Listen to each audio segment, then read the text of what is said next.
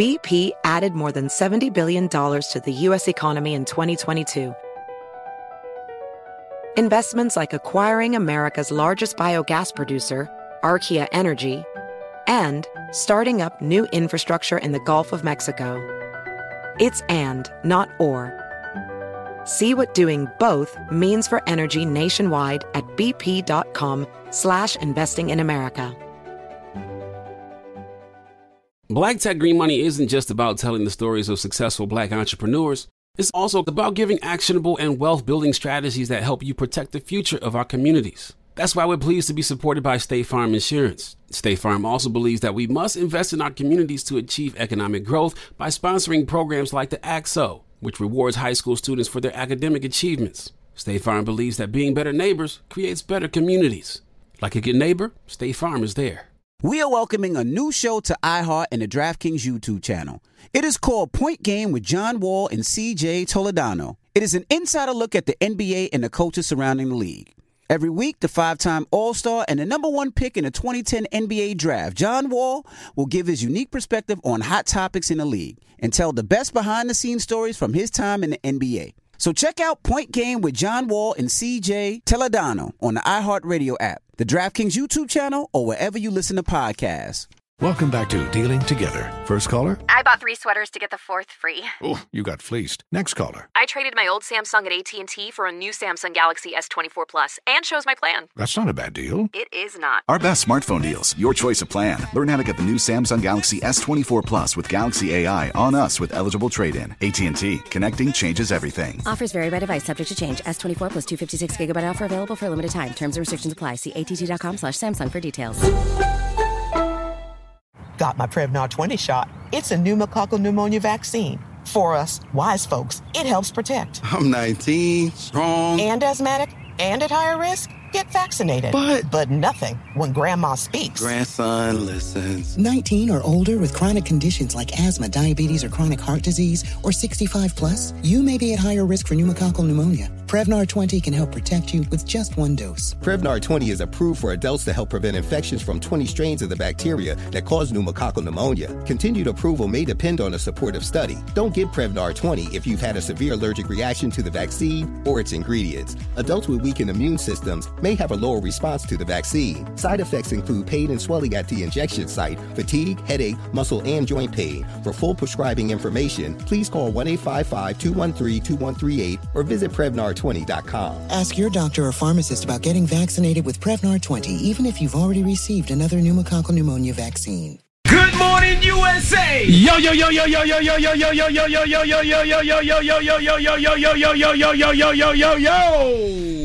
I'm DJ Envy. And I go by the name of Charlamagne the God with the world's most dangerous morning show, The Breakfast Club. And currently we are on vacation. Man, totally disconnected. Yes. We're not even really here. You think you're listening to us, but we're not. Well, we are not. We're here in spirit. Yeah. Yeah. And we're going to be playing uh, some of our top interviews and some throwbacks. So keep it locked. Red is going to be running the boards, and uh, we'll see you in the new year. Happy holidays. It's The Breakfast Club. Good morning. This is your time to get it off your chest, whether you're mad or blessed. So you better have the same energy. We want to hear from you on The Breakfast Club. Hello, who's this? Hi, Denicia. Hey, Peace, Denicia. How y'all doing? How you doing?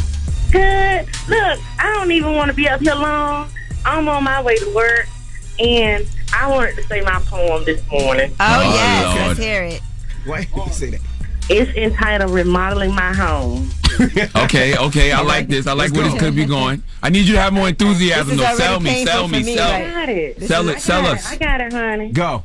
Okay, I had to divorce depression, said goodbye to pain, beat up confusion, and kicked out the rain. Stress, tried to stay complaining every day, but I said, don't look at me again. Hmm. Don't even say hey. Anxiety kept trying to get back in along with this company called Sin and Gloom. Thought she still had a room. But I cleaned them all out with the biggest broom. I heard a knock at the door. It didn't sound the same. I just knew it was Lie coming back to play more games. But when I opened the door, peace stood there with ease and comfort followed. Oh, I was so pleased. Power called and said he was on the way, and joy sent me a card. I got it on Tuesday. Love Yet it was delayed. Was the only one that prayed. Mm. Grace pulled up in the finest car, healing my heart of the deepest scar. Friendship came running, put her arms around my neck. Her brother came too. His name was Respect. Mercy was so kind, helping me remodel my home. Got rid of all the trash. Now the ugliness is gone. Hey, I like that. I like That that. was really I'm not gonna dope. lie. I dig that. I dig that. That was amazing. I dig that. I finally got y'all. I'm so happy. Where can people I hear or see some more of your poetry? Well, my my book's on Amazon. Okay. What's the name of it? Yeah, give us more. It's it's entitled The Rebirth. The oh, Okay, Hello, who's this? What's the deal, baby? This is Amar Bacardi. Ahmad, what's up? Get it off your That chest. That ain't brother. your real name. Your last name Bacardi? Yes, sir.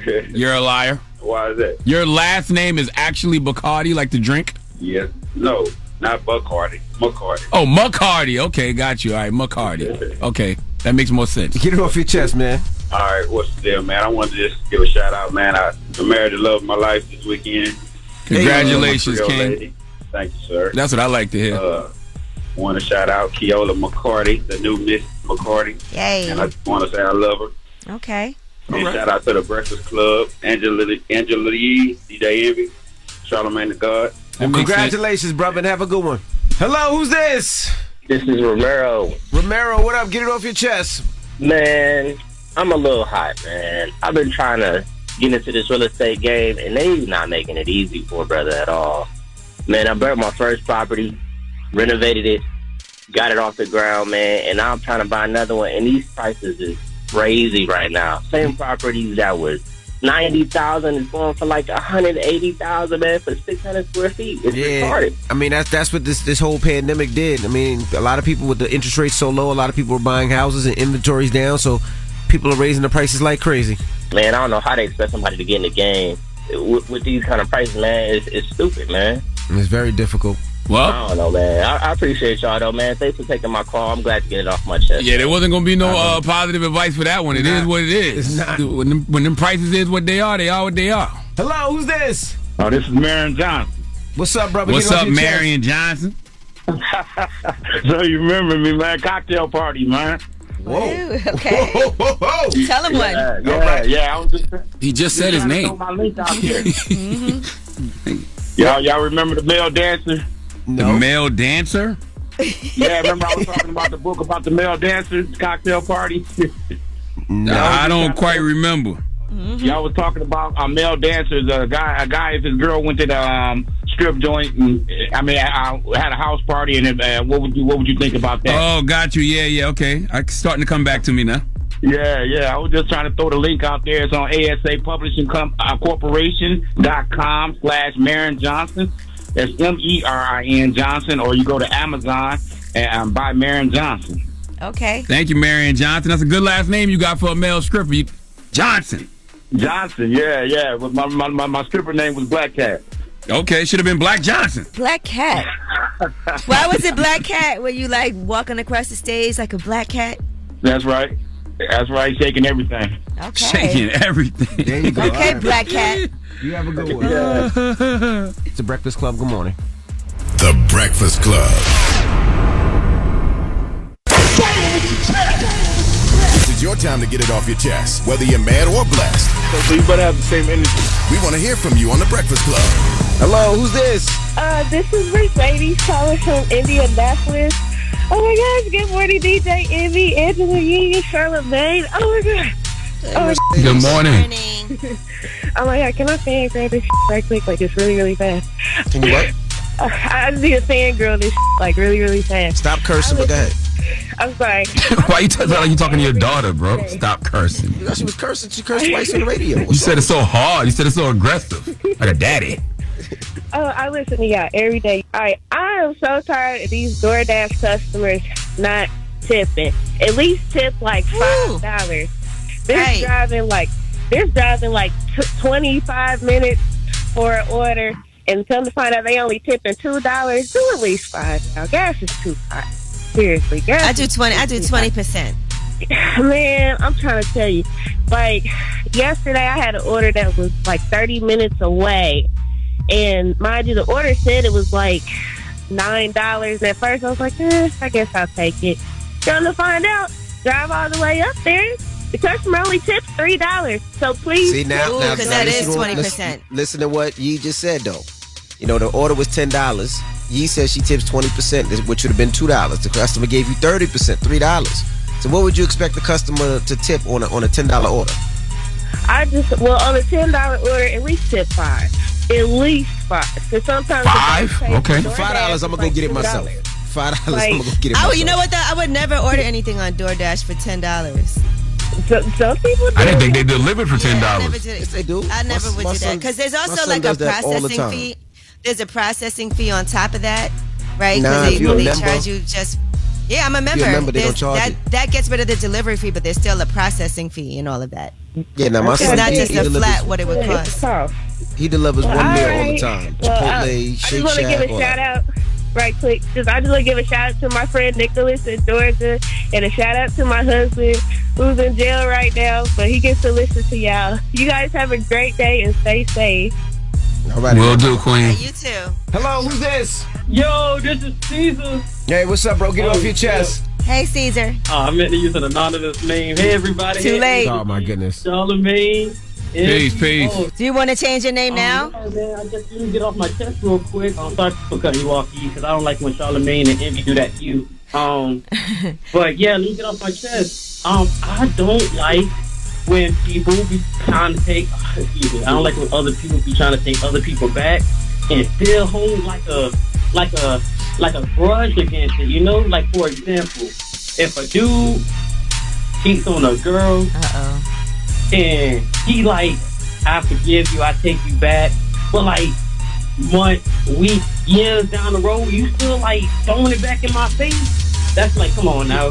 So Yeah, this just happened. What are you doing? you This know? just happened to you, Caesar? Uh, I mean, yeah, but I mean, but this, this is like this is like some long ago type stuff, you know. But I'm talking about like even nowadays, you know, like I see my partners go through it, vice versa. I see females go through it with guys. It's like, hey, don't Right. take them back if you're not going to 100 percent forgive them, you know. Well, I would say this. Sometimes things trigger you, you know, so you might have forgiven somebody, but that doesn't mean that you completely forget it.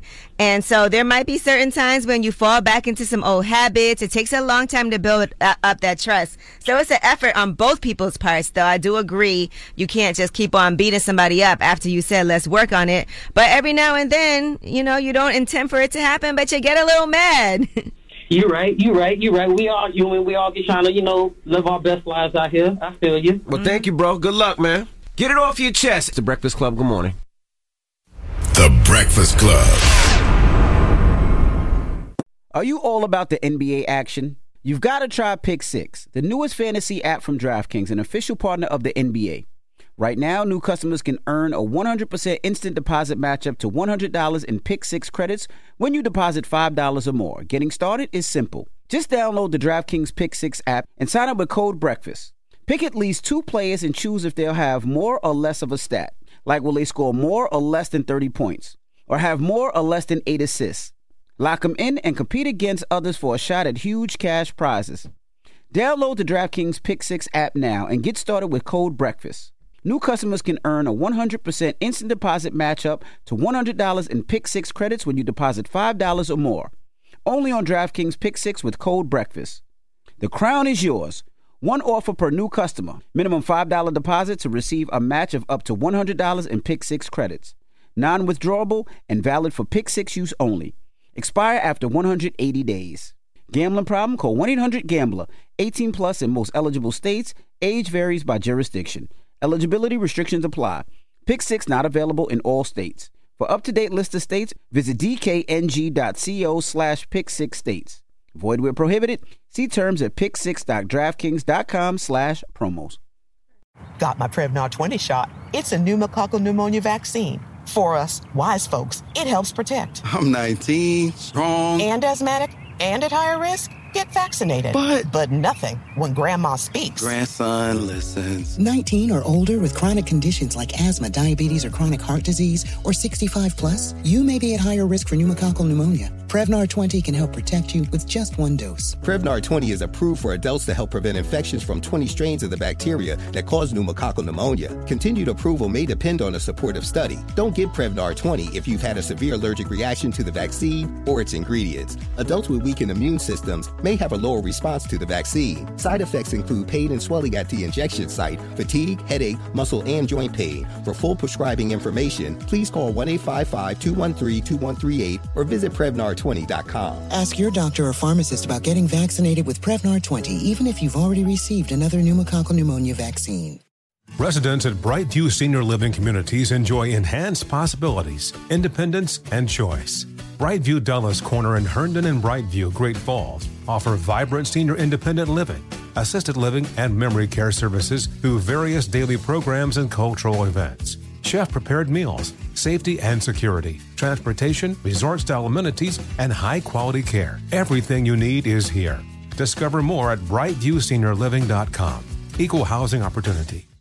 Welcome to the Scene to Scene podcast. I am your host, Valerie Complex. Today, I am chatting with Ji Young Yoo. Ji Young stars as co lead in the six part limited series Expats. I think I learn a little bit with every character that I play. I think usually I play a character and it causes enough introspection that I learn something about myself. I honestly can't gush enough about Freaky Tales. I'm so excited to share it with more people. If you like what you hear, be sure to review, like, and subscribe to the Scene to Scene podcast have you heard about the social media platform for kids? It's called Zigazoo. It's a great place where kids like me can come together to make fun videos. Zigazoo is moderated by real, live people who review content before it's posted on the feed. Oh, I especially love the dance challenges. So much fun. Oh, and there's no comments or messaging, so you don't get any of that negativity that's all over other social networks. Oh, my friends love it. I love that it's Kid Safe COPPA certified. Uh,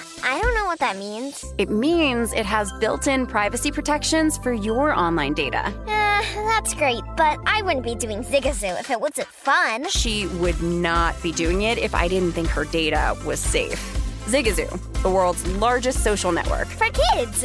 Download the Zigazoo app today.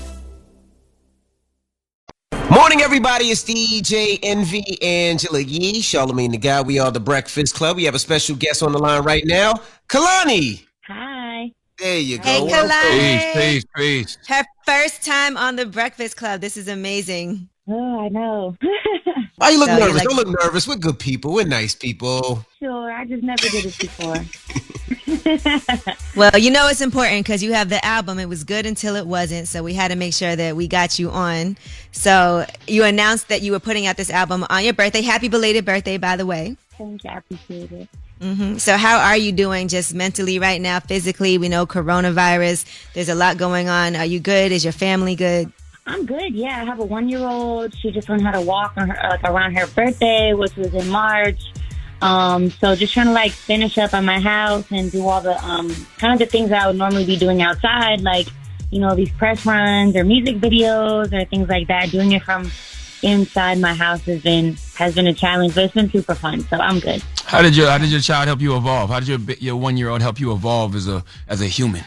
Um, she's made me super patient, and I think that she also makes me kind of be able to stay grounded in situations where I would normally like get really anxious or get nervous or just kind of like feel like things are getting to becoming too much. You just look at this tiny human and just realize she has no idea what's going on, and he's like, okay, let me get on your level and just relax. How are you staying sane during all this? Because you can't leave. It's not like you'd be like, you know what? I'm, I'm gonna t- I'm gonna leave for a little bit. There's no leaving for a little bit. I have a I have a gratitude list that I literally run through. It's like a uh, anxiety combating thing that I do with myself, where I'll run through literally like head to toe the things that I'm grateful for, from having you know ten toes on my feet to like hair on top of my head and it Right. and just my eyes working and things like that. So every time I'm anxious, I just do that and I'm fine. So Good. You know, uh, Kehlani, I deal with anxiety too, but I'm gonna tell you something. You got a one year old now, so enjoy it. Because when they get older and they start going to school, your parental paranoia gonna go through the roof. I mean, I, I feel that. I have I'm the oldest of five siblings, so I kind of like already experienced that to a like a small degree. I know it's nothing compared to me having like my own child, but to some extent I know how that felt just like when my little siblings started like getting out the house and going and doing Yeah. it. So. And California is opening back up and everything. So, what are your th- what are your thoughts on that? Because they are saying Friday certain things will be open up. We know the parks are open. Like, when do you when are you gonna feel like okay, I can go to the park? I'm not going outside. I just Smart. I don't think that um, I don't think that everybody rushing outside at the same time is smart. So I'll just wait it out and just give myself more time. And I have a daughter to think about at the end of the day. So you know, You know, uh, recently, you know, I know that you, Kamaiyah, and Keyshia Cole did a record, and it was a, some, a misunderstanding with that record. What happened with that record? What was the situation? well, me and Kamaiyah did a joint project, and we had completed everything for the project. It was a really long, kind of exhausting, like situation. I had pushed my album back for the project, but we had got it done. And when it got to like the final decisions, we just weren't agreeing on certain decisions. And I got kind of tired of being talked to very, very, very aggressively. So I just withdrew kind of quietly. And I think that that was kind of confusing. I'm not sure. I put a snippet up of the song that had Keyshia Cole on it on social media, maybe mo- just months, like months before the project was ever even supposed to come out, just to kind of like get some energy towards it. I had let the snippet go quiet. The fans brought the snippet back up. Like after the project already wasn't a thing, the fans brought the snippet back up and made it this like huge viral thing, which I don't even know how that came about. And I quote tweeted it and said, "Oh, do y'all want this? Prove it." And then they went crazy again. Reached out to Keyshia. Keyshia was still down to be on it. She tried to speak to Kamaiyah. They fell out because of that. Kamaiyah basically felt like if she wasn't on it, then the song shouldn't be out. But I wrote that song in the span of us doing our project. And I even tried to reach out during the process, like, hey, I know you didn't write on this song. You only wrote your verse, but I still want to do good business because we did it in the in our sessions that were for just us together. So I still like to give you publishing. I still like to do like the proper business behind it. I got a really negative response, a really aggressive, like violent response. So I just stepped away further, stepped away quietly like I did before, and I put the song out and things just accumulated after that. Like just the response accumulated every single time. Even, you know, when this was brought into the public very recently, I just responded how I responded in private, which was if you want to have an adult conversation about it, if you want to have a dating conversation about it, I'm not tripping. And it just kept getting met with this just like aggression and just at some point I decided to let it go, you know? Mm. Right. All right, we have more with Kehlani when we come back. Don't move. It's the Breakfast Club. Good morning. Taking you back, back, back with the classic rewind. It's the Breakfast Club. I thought this was a podcast. The Breakfast Club. If you missed the Breakfast Club, you don't come from my world. It's dangerous.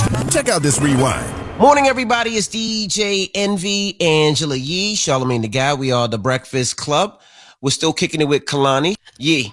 Kehlani, for you moving forward, right? You think you would want to be in an open relationship because that's something that you discuss. So is that something you feel like that's what you can envision? Well, I mean, to be honest, it kind of the last one was kind of open, and I think that's what the big deal was about the situation that had happened was because I did give the space for communication and it to be open, and it wasn't kind of honored, which kind of made it worse when you're like, "Hey, I low key am saying, and you know, she can go down." Um, as long as everything's communicated and everyone's adult, because I know how I know how this life is, and I'm not really a big tripper off, off of most things in general. Um, You wasn't mad at the need an cheating. You was mad at the communication. There was no communication.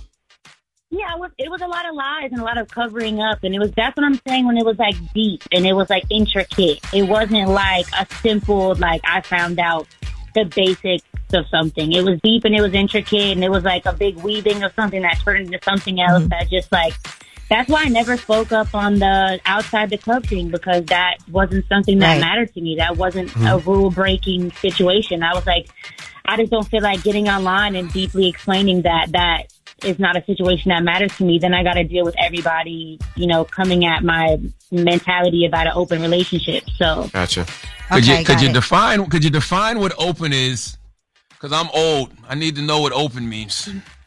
I mean, I think it's whatever boundaries you guys set with each other. If you decide to, like, what matters to you, it's like you. If, if it doesn't matter to you, if you can date other people, that doesn't matter to me. It's it's really, it's like each one of those relationships has to be set by each little rule with the two people. Like it's not like Right. a formula for an open relationship.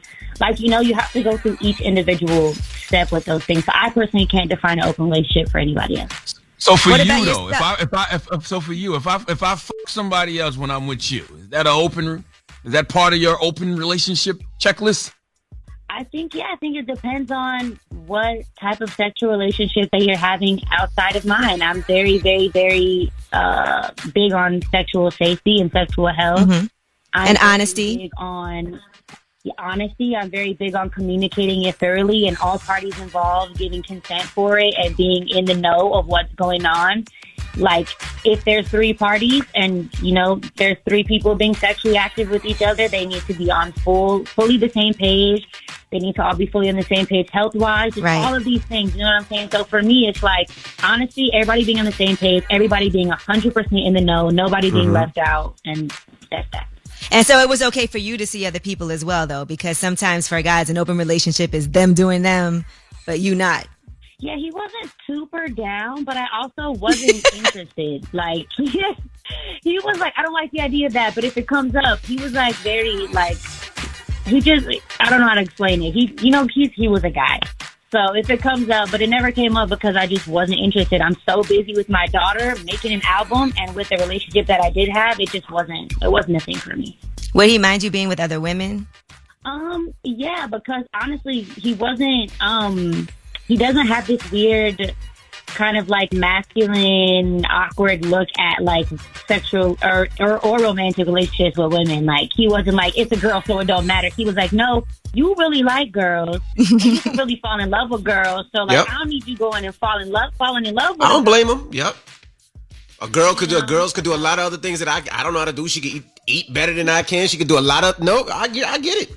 I, I, I think it's more so the I think it's more so the emotional connection he was scared of. Because I'm That thinking too. Yeah. you I'm thinking you saw some text messages from YG and those text messages were a little bit too emotionally connected. Whoever he was reaching out to, they was a little bit too emotionally connected for your liking. They were just they were just intricate and strategic and dishonest. I, w- I wouldn't even say they were extremely deep. They were just they were just it, it showed me it showed me a side that I didn't want to see. You wait till I see YG. How you fuck up an open relationship, YG? Well, Kehlani, I can't wait till we get you in person. Now, you know, we all comfortable with each other. So, and I want to talk more when that, you know, the album's out right now. So make sure you guys get it. I think for anybody going through whatever they're going through, there's a song for you on this album that you can relate to. And I think that's what makes it such an important piece of work. So congratulations. Yes, you on that. congrats. Thanks for joining us this morning.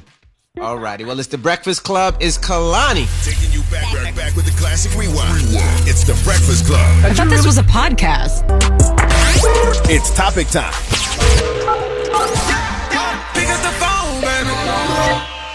Call 800 585 1051 to join into the discussion with the Breakfast Club.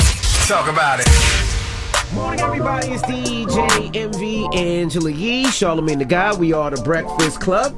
Now, if you just joined us, we're talking about uh, a, a story we reported during our front page news about a pastor in Brooklyn. You want to break it down, Yee? Yeah, Bishop Lamar Whitehead, he was in the middle of a sermon. It was live streaming when three masked gunmen broke in with their guns and stole $400,000 worth of jewelry from him and his wife. Maybe from some churchgoers too. We don't know where all the jewelry came from, but he did have on some rings, a chain.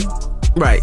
So when we reported the story earlier today, people were like, well, I mean, why the hell is he wearing $400,000 worth of jewelry in Brooklyn in the middle of a recession with all the wolves out and people are starving? Those people are right. Uh, me, myself, you know, yes, it wouldn't be the smart decision to wear $400,000 worth of jewelry, but that's his right. He works hard for it. He can wear whatever he want to wear, right? That, that's what life is about. And they can rob whoever they want to rob, and they're gonna rob the people that Well, they see right out here, and they're gonna rob the people who they see out here flossing and stunting. The reality is, if you're gonna spend four hundred thousand dollars on uh, uh, uh, jewelry, you should have security, and that goes for any pastor. That goes for anybody who wants to wear those kind of luxury things. Have security protecting you. That's it. Simple as that. And um, I feel like you know churches should have security. Period. We've seen enough mass shootings happen happen in churches and places of worship nowadays that things like that. You know, should be prevented by having armed security in the churches anyway. If you're gonna spend that kind of money on your cars and that kind of money on your jewelry, how about spend on keeping your congregation safe? Yeah, I, I get what you're saying, but I also feel like if that man, that pastor works hard, can spend his money on whatever he wants to spend his money. You know what I mean? If he wants to, you know, have, who's- who's- have, who's have debating a that? diamond crown and have wear a diamond crown, he should be able to and not worry about getting robbed. No, he, that's not that's not how this works, Envy. That's how it should work. That's life. I don't care how I it. work You go. for Let ask you a question. You crown. you gonna you gonna do things how they should or how things are? Well, Exactly. I don't want to pay taxes. We should not have to pay taxes because black people built this country for free. to. But no, because I'm not going to jail. Uh. All right? I'm not going to have the IRS knocking at my door. Make All right? for a second. So my point is, yes. People should be able to wear what they want to wear without being robbed, but that's not the reality of the situation. So if you're gonna spend four hundred thousand on some jewelry, spend three fifty on jewelry and fifty thousand on have to. security. All What do you say, Yee? I mean, of course, I would hope that something like that wouldn't happen. It's like when somebody's driving a nice car and then they blame you for getting carjacked because why were you driving such a nice car? Yes, yeah, yeah. So why? I can't drive a nice car? in this, you know, in this neighborhood. So I get that, and it's a shame that something like this had to happen. Me personally, you know, I live in Brooklyn, and I don't even own jewelry worth that much money, and I mostly wear costume jewelry anyway. That's you know what, Yee? You smart.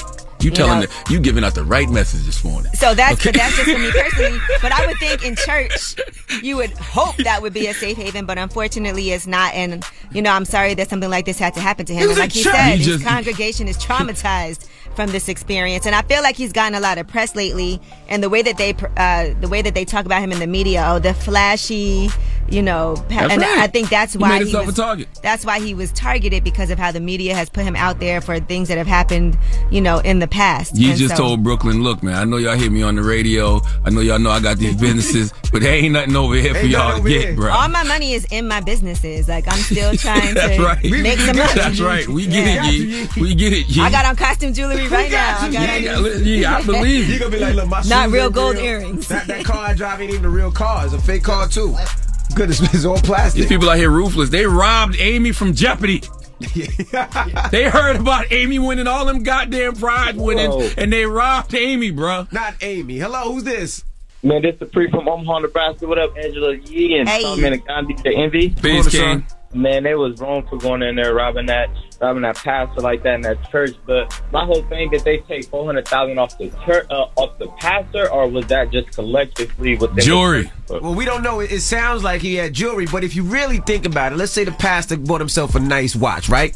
Everybody's wearing a Richard Mille. He may, maybe he bought a Richard Mille watch. That watch could be two, three hundred thousand right there. So it ain't a lot of jewelry. He just got a watch on. And if Yeah. his wife got one on, and an engagement ring, that's four hundred. Yeah, they took their rings and everything. Man, y'all asking the wrong questions. How much they gonna get for it in the street, man? Now, what- what's that?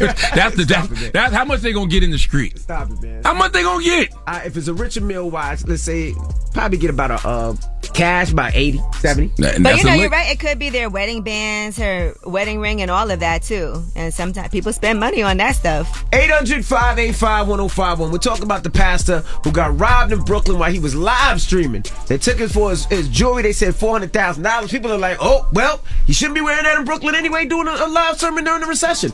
But I feel like he worked hard for it. He should wear whatever he want to wear. Man, shut up. No. Yes, you can wear whatever you want to wear, and people can rob whatever they want to rob. The reality of the situation is, don't wear nothing you can't protect. And if you can't protect it yourself, you better hire somebody to protect it for you. All right. Breakfast Club. Good morning. The Breakfast Club. Morning, everybody. It's DJ Envy Angela Yee, Charlamagne the God. We are the Breakfast Club. We have some special guests in the building. Yee was hating. He turned her mic off. We have the Val and What's I don't believe it. I don't believe it. What's up, everybody? How are y'all? Black, black, and highly favored. I love that. I love that. They are collectively the Dead Ass Podcast. That we are. yes, sir, You know? yes, sir. Don't get no more New York than that. That's Nah, a it don't. When we It were trying to come up with a name for the podcast, we were like, that. That's it. It had to be that. What inspired the podcast? Yo, it, yo, it's funny, bro. Tell the It's story. We got mad stories. We, we do got mad stories, but it really is just like our life. Like mm-hmm. we we just two kids from Brooklyn who hustle like everybody else. And I met my best friend when I was 18, my wife here, and we just lived life together, grinding, taking chances with each other. And we wanted to just show people like this is how fun marriage can be. Even though there's some tough times, but it's just fun. Let's talk about the real times. Like I'll give you an example when I first met my wife, this was in uh 2002. We were at a banquet of our, our elementary school we was going to, and uh, Pam Oliver was hosting. And Pam Oliver, she was reading down the list of accomplishments. Devale Ellis got a scholarship to Hofstra, aspires to play in the NFL. Uh, if you want to do that, you know, you're gonna have to grow and gain more weight. And then she was like, like like one of those cocky laughs. You know, you know that? the reporter like, like it was real condescending, you know. And I was kind of like, You're gonna have to get your weight up. yeah, I was like, no, and I'm like, I'm like, yo, she laughing at me, right? So me and my wife wasn't together at that moment. Right. That's the day we So, met, though. That's, the day, we met. Yeah. So fast forward uh, four years. Now I get a tryout with the Lions, make the team. My first home game starting was against the Jets. It all comes full circle. My family's in the stands, and the Jets, you know, they looked out for me. They got my wife down. At the time it was my girlfriend. She got her on the down there on the on the stadium, and, and she's on the field with my mom. And they're like, "Yo, your mom and your wife's down there. Tell her to take some pictures. Get up there." Right, so um, I'm down there. As soon as I come down, I see my wife, my girlfriend at the time, and she's like, "Yo, yo, you see that bitch Pam Oliver's over there?" And I'm I this is four her. years later, and I I'm like, pressed her. I'm like, yeah, I see. her." I'm like, yeah, I see her. I was like, you remember number 80? Hold on, you press Pam Yo, I Oliver? check did. this out. She I says did. to me, so she says to me, she says to me, Press her. I'm supposed to be returning punts, and she called me over. I'm like, she see Pam Oliver. I'm like, yeah. She said, you gonna go say something to her? I'm like, I can't. I'm about to play a game. She said, you don't got to, cause I already did. So I'm like, that's why you my So I get, so this is in the middle of MetLife Stadium. Yep. Three pounds, bang bang. Me and her body bump in the middle of MetLife Stadium right before a game. My coach is like, Devale, get your ass over here. But it's just too Brooklyn. Like we Yep. got I was so like, many you remember stories. number 80 that you said needed to get his weight up, that he would never make it to the NFL? Well, He's he's, right right, over there. And what did she say? and I gave her the laugh too. What did she say? And she was like, "No way! Are I you ne- kidding I me?" I never said that. I- did I say that? Yeah, you I said was that. like, yeah, you What if she'd have took her wig off and slapped you? They'd have been in there brawling. They'd have been in MetLife Stadium brawling. It'd have been a problem. And, and not for It'd have nothing though, shout out to Pam Oliver because Yeah. she's a pioneer in what she does. She was being honest. Yeah. I was five. Right. I was five eight, She- 140 no cap, she was pounds. Really like- Somebody dream. Facts. That's how I felt. You can give constructive criticism, but And don't way- just be like, "You'll never." Charlamagne, Don't, you'll never. thing. But yeah, he does it all the time. No, I don't do that. I don't tell somebody they'll never be able to do something. Son, I that's- give constructive rap. criticism and tell them they make. tell him, tell him, don't quit your day job, stop rapping. But that's not. But that don't mean never. That just means like, look, constructive criticism is like this you might want to find something else to do. That- I can respect that too. I can respect that. I can respect that. I can respect that. Devale, Devale, you said you booked two jobs, and I heard on one of the podcasts you guys are talking about how the dynamics of your relationship have changed. Let's talk about that because it is different now, right? Because Devale is gone for periods of time, Yeah. and y'all not physically together. So how has that changed your relationship? Um, it's it's it's kind of changed our relationship in in a, a little bit. I mean, we just came out of a pandemic where we couldn't do nothing, so we was on each other all the time. But I mean, the time to miss each other kind of took us back to college and the league. Because when I was in the league, I'd be gone for weeks, I'd be gone for months, and during those times, we really really missed each other. So when we came back, it was fireworks. Right. I think we need that. Being together for Yeah, 18 years, uh, We- we almost need it. 19 Yeah, years, we uh, yeah, we definitely need a space. So him being away filming for a couple weeks at a time, Yeah. that gives me uh, time to, you know, rejuvenate the sexy and whatnot and, Yeah, you know, yeah, yeah, rebuild that, you know, wanting to see each other. Mhm. Like, it's necessary when you've been with somebody for so long. It's very necessary. How long were you in the league? Four years. Okay, okay. So you, you don't you don't get the pension? Yo, I missed it by three games. Three games. Three games. Bro, I learned I learned a lot about I learned a lot about like ownership and and finances through the NFL, bro. Mhm. Like they find ways, for example, it's all about cheaper younger talent, right? So I played for the Lions for three years. I got picked up by the Browns, got released, and my agent told me like, "Yo, it's gonna be hard for you to get back into the league." And I was like, "What you mean?" He was like, "Whoever picks you up now is gonna be responsible for your pension from now until you're done." So for them, it's Hey. like I might as well just go get a rookie, pay them the league minimum, having to, rather than having to pay you a million dollars to do the same thing. And from a business standpoint, I get it. You know what I'm saying? From a business standpoint, from an ownership standpoint, I get it. But from a player standpoint, I'm like, Wow. yo, this is jacked up. But um, that's what the CBA is always fighting for. You know, they're Mhm. always fighting to make sure players are taken care of. So uh, at that point, I made a decision. I didn't want to play ball no more. I wanted to focus on TV film. My wife wasn't too happy about that at the time. She was like, "What?" Like, I was like, you- you're about to do what? You about to, who leaves a bag on the table? To me, I felt like, all right, well, they don't want to play play you in the NFL. The Canada, I think, had some interest in him at the She time. trying to send me to Canada, so I was y'all. like, go to She Canada. trying to send me to Canada, I was bro. like, you in Detroit, you might as well just like go to Canada and play a year or two. Because to me, I, I kind of felt like he also did not, he wasn't able to live out his full potential playing in the NFL. So I feel like he still had more to prove. I cursed out T- Pam Oliver for you, I understand and you still that. had more to prove. I understand that, but this was my thing, right? I also had a functioning pain med addiction that playing football Mm. kind of that was dangerous for me because what people true. don't understand about football is you have to make it through practice in order to play. So I wake up in the morning, take four Tylenol, take four Tylenol before practice, take four Tylenol after practice, then take two Vicodin to go to sleep. And I'm Damn. doing that. Monday through Saturday just to get through practice, and then I'm taking pain meds on Sunday. So Unbeknownst to me too. At the at the time, I didn't even. yeah, at the time she didn't know. that. So, and I didn't know how it was affecting me. It wasn't like a, a pain med addiction where it was like I need the pain meds on to get high. I, I just needed it so my body was numb so I could play ball. So I was like, man, I I really just don't want to do this no more. Has have the things you're doing now filled that void that football left? Because I hear that from so many athletes. Like either they didn't make it pro, or they made it pro and they was only is only there for a short time. Bro, let Well, me that was never really your dream though. playing football, it was always a means to an end. When I first met Kay at 18, she was like, Yo, what you want to do with your life? And I was like, That. Martin was on TV. And she was like, mm-hmm. That. I was like, Yo, I want to be an actor. I want to tell stories. And she's like, How you gonna do that? And I told her I was gonna use football as a means. Dope. But what happens is when football becomes your whole life for 10 years and people are constantly giving you a structure for what your life is going to be, when that's taken away suddenly, there's no way to avoid depression, bro. Mhm. It don't matter how much money you got. I got boys who got 25 million in the bank who call me and just randomly be like, "Yo, D, I'm not I'm not doing well." Like, what you mean? They're like, "Yo, it's me and my kids and my wife in the house." They don't got nothing to do. I don't know what to do. I'm like, Yeah. bro, you got money, start some businesses. You like money ain't a thing to me. Like I don't I don't care about that. I just don't have a purpose. And then that's when we also started, you know, talking about black mental men's health on the podcast because we don't talk about that. Like and I know you big on that, Charlamagne, and it's mm-hmm. kind of it's good to see it be normalized now.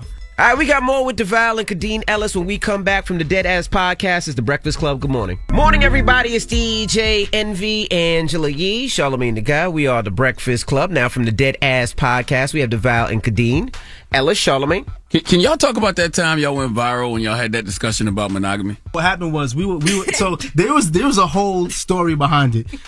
The Monday, the Monday this we were supposed to be shooting four episodes of the podcast, right? That week, yep. Kay and I have this thing with sex where I'm like, yo, I like when you get dressed up. For example, Kay don't dress like this every day. She knows she coming on the, the the Breakfast Club. She put her makeup on. She got her ah, thirty six dollar wig on her hat. $36 wig. And I y'all know told when you, Angela, I marry, can't keep when it. you marry, sometimes you like, yo, I like I when my wife get dressed hat, up. though. I ain't clipped the So. Monday she dressed up. I ain't clipped the lace. Monday she dressed up, and I was like, yo, let's you know tonight, let's do something. She's like, I got you tonight. I mean, you'll be in the moment. You go to an event or whatever. So I Yeah. have my little hairdo in and the ponytail. He likes the ponytail. So she had the ponytail and she's like, I'm gonna take care of you tonight. Monday come and go, she forget. Tuesday, she get dressed. You know how it is when you married. when you married and then ah. Tuesday, so she You get dressed one again many drinks at because we the had the event, we had the, the podcast. She get dressed up again. She, I got you tonight. She talking hot Tuesday night. I get home, she forget again. She put that head once she put that scarf on, you know it's, it's a wrap. bro. So she did it Monday, Tuesday, Wednesday, Thursday night. She promised me. She was like, "Bro, I got you tonight." She had this long Bro. ponytail in. She had the she had the rhinestones on her forehead. Everything was looking nice. She was Baby like, "Yo." was laid. So we get Crack home that night. I run to the bathroom. I come back. She got the stocking cap on.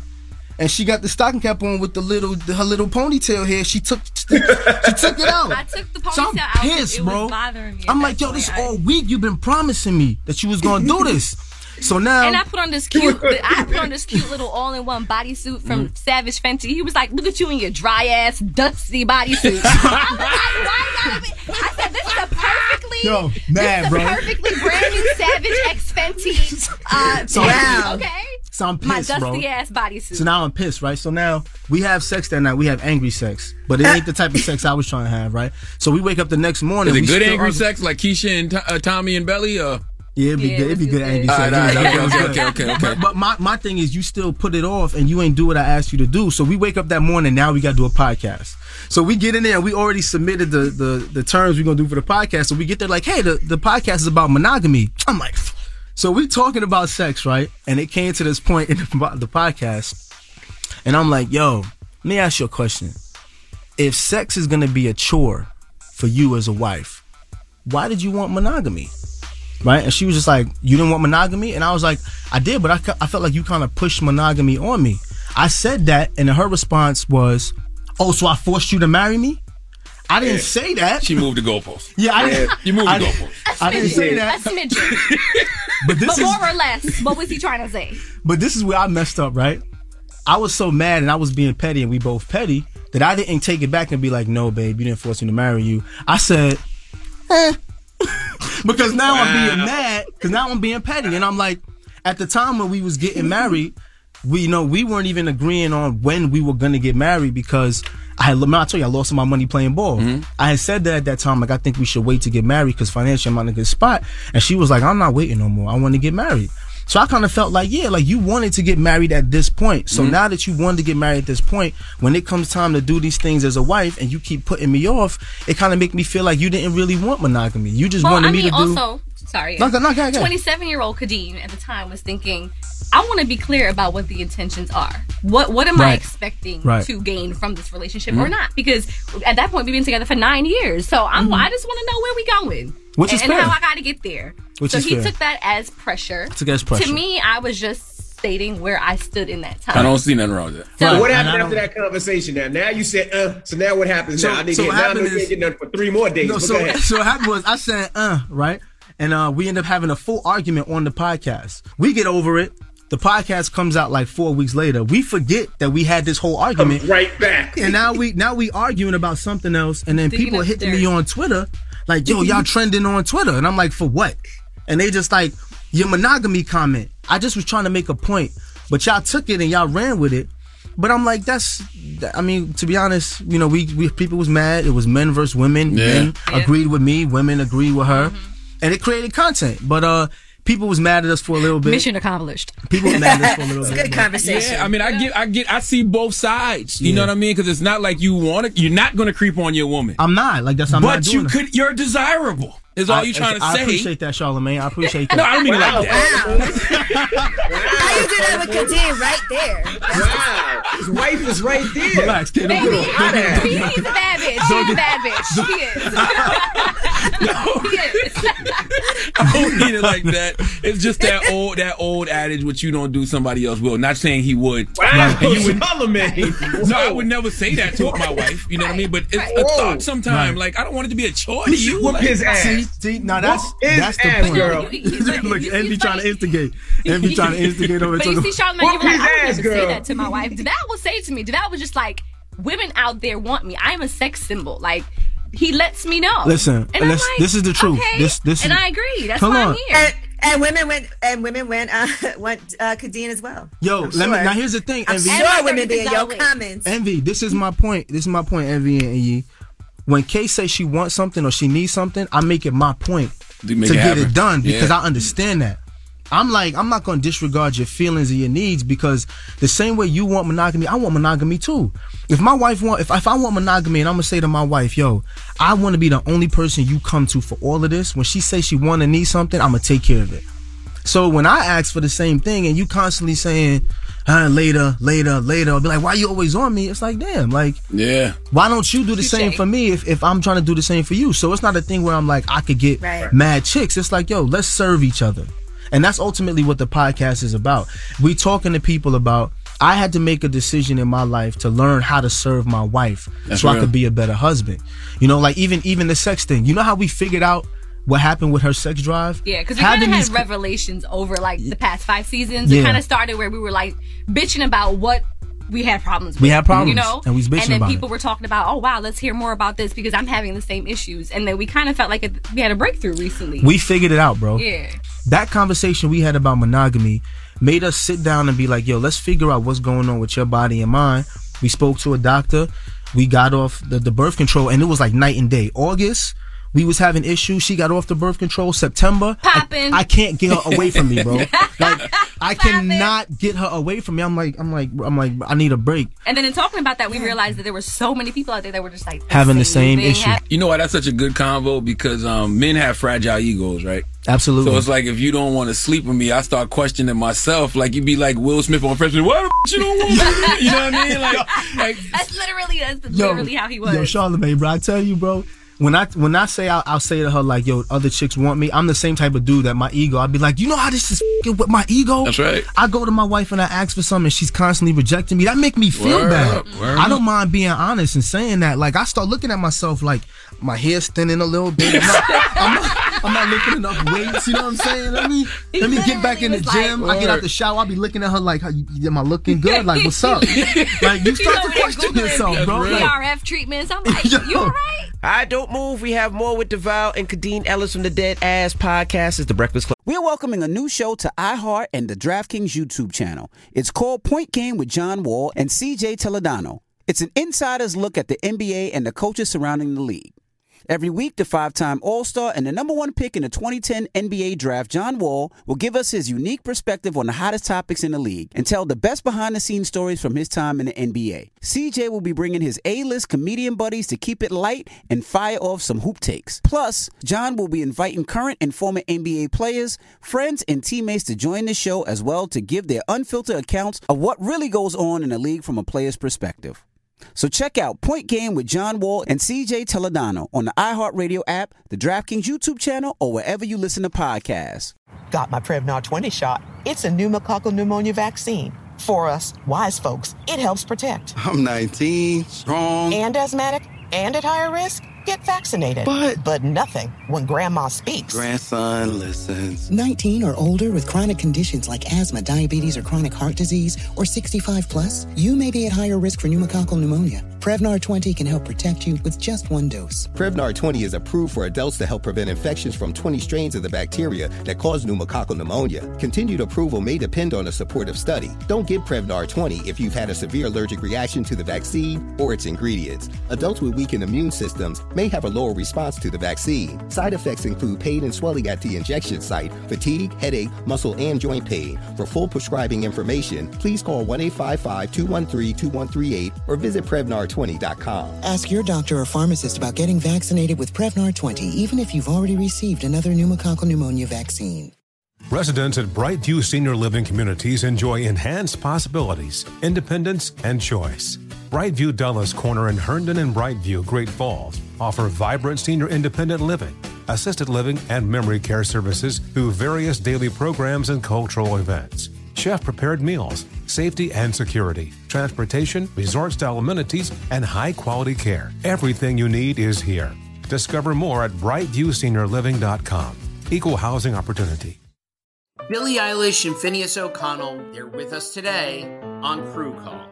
I'm your host, Anthony D'Alessandro. Billie's vocals, it was automatic art. you know, I had to like choose a more challenging route than just like da da da da. You know what I'm saying? Like it could have been like easier. And a lot of people have asked me like, how did you choose to have it be so soft and like so simple? And what else was it gonna like? That's what the song wanted. Thanks for listening to this episode of the Crew Call podcast on Deadline. Zigazoo has made me zigzag. What I mean by that is, I swore I would never let my kids on social media, but now I'm setting them loose on Zigazoo. Before I found Zigazoo, I believed all social media was inappropriate for kids. But I feel great about my kids being on Zigazoo. Videos are moderated by actual people before being added to the feed.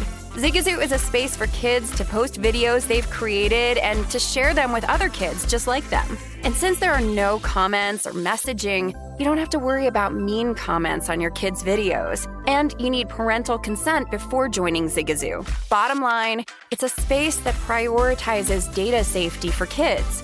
Oh, but don't take my word for it. Zigazoo is KidSafe COPPA certified. So, weigh everything Zigazoo has to offer. Maybe you'll zigzag too. Zigazoo, a social network for kids. Download the Zigazoo app today. Oh, good morning. Morning, everybody. It's DJ Envy Angela Yee, Charlamagne the God. We are the Breakfast Club. Now from the Dead Ass Podcast, we have Devale and Khadeen. Ellis, Charlamagne. Did y'all expect the podcast to blow up the way that it did? Um, no, I, I didn't. Well, first of all, I'll say this. I was not completely signed up for any of this from jump.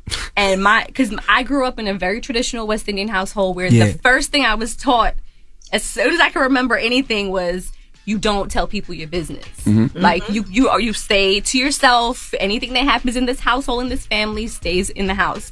You know, but Devale and I started to do the videos. They picked up some traction. We were also trying it. to he had I the knew it. foresight to see. Let me tell you, bro. but I was just not not with it in the very beginning. This is my belief. I believe that there's a delusional quality that all successful people have. Mm-hmm. When I started this whole thing with with social media, I told her I was like, "Yo, I want my own sitcom. I want to do TV. I want to do this, but I'm not gonna sit back and wait for somebody to pick me. You know what I'm saying? Like, I'm just not gonna do that. So I'm gonna create my own content. I created this social sitcom. It was 15 second videos, and I continue to stay consistent. One of the big people who was was uh, very inspirational in my life was 50 Cent, right? Because he was the one that said to me, "If you stay consistent, when something pop, you got a catalog." That's right. And um, I also respect 50 because, you know, he hit me with the Hollywood, yeah, we gonna work. And I got a story about Charlamagne too. We at the Sorry to Bother You uh tape. It was a uh, screening. The screening, right? Yeah. I catch eyes with Charlamagne, Charlamagne catch eyes with me. And I could see in Charlamagne's face that Charlamagne already knew, like, this looked like the type of that's gonna run up on me right now, right? Either So- that or he thought you was cute from what he said earlier. But go ahead. Very desirable. desirable.